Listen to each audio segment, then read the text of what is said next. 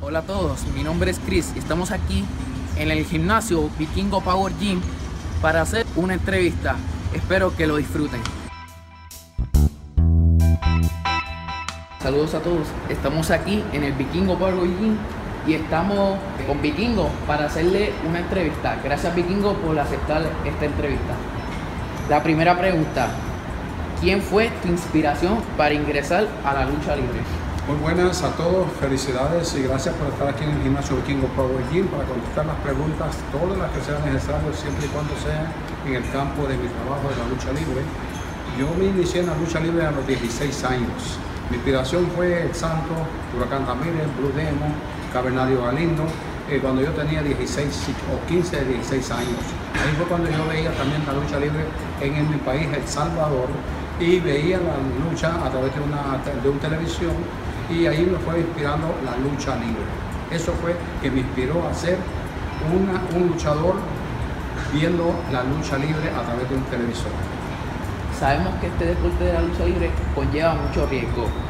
¿Qué te motivó a seguir los pasos de la lucha libre? Cuando yo vi eso, esas, la lucha en, mi país, como la de México, que es la escuela de la lucha libre de la A a la Z, y esa es la que yo estoy implantando aquí en las clases que damos los martes y los jueves aquí en el gimnasio Vikingo Power Gym, me inspiró que es un rudo deporte aéreo, arras de la lona, y, y, todo, y toda lucha que se hace de atrás de la lona, aéreo y todo, como dice Hugo Sabino Luis, donde me esté escuchando, un saludo Hugo, hombres por los aires, patadas voladoras, hombre atrás de la lona, esa es la lucha libre de verdad, de la A a la Z, y eso me motivó porque ese es un deporte de, que lleva riesgos, desde que uno se está saliendo del camerino hasta salir del cuadrilátero, lleva un riesgo, puede subir con vida como puede bajar en un ataúd.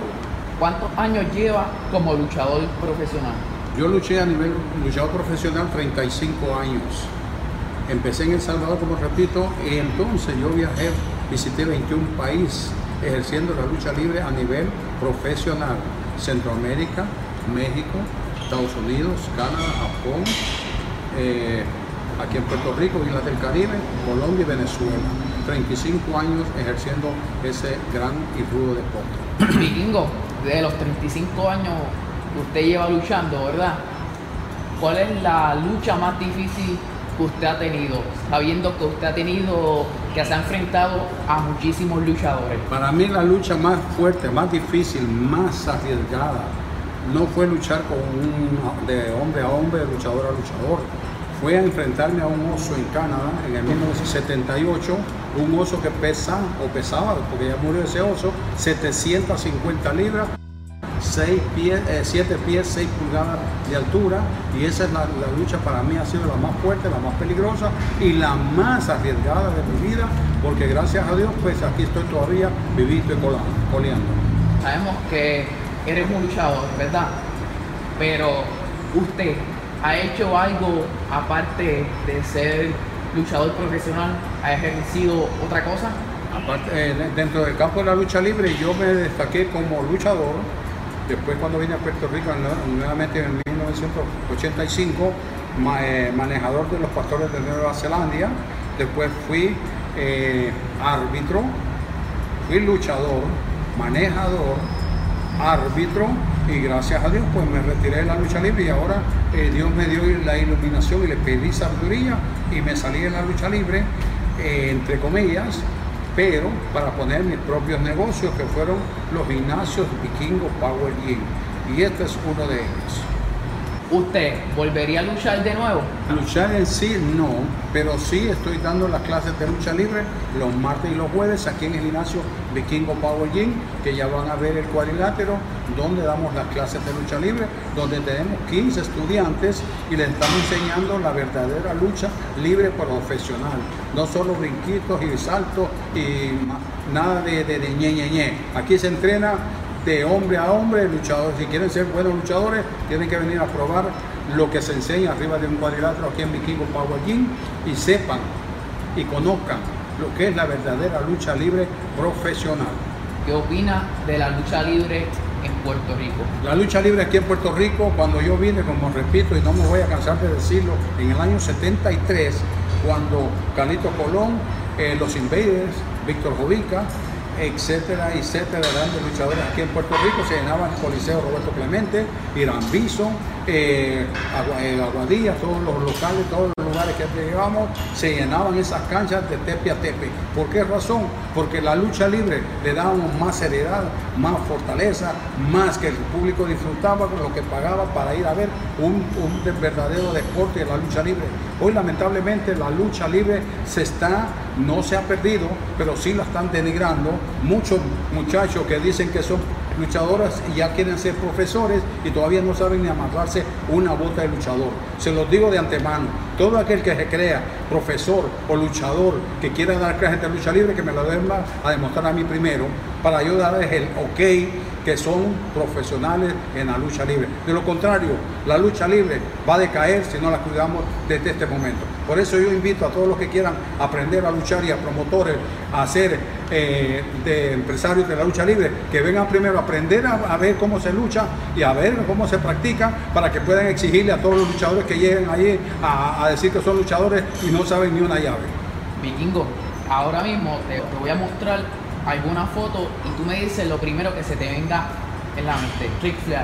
Para mí es una leyenda la lucha libre viviente todavía, porque que Dios lo bendiga donde esté, porque está vivo.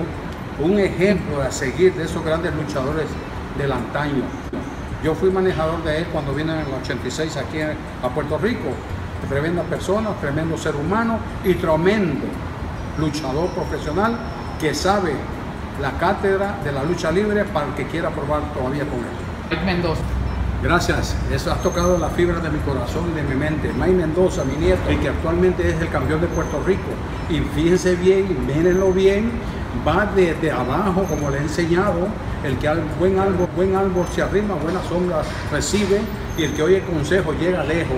A él lo he cogido cuando empezó a los 12 años a irle enseñando paso a paso la lucha libre. Ahora es el campeón de Puerto Rico. Y fíjense bien, mírenlo bien, el futuro campeón universal y después el salto a la doble y Rey González. Tremendo, tremendo luchador.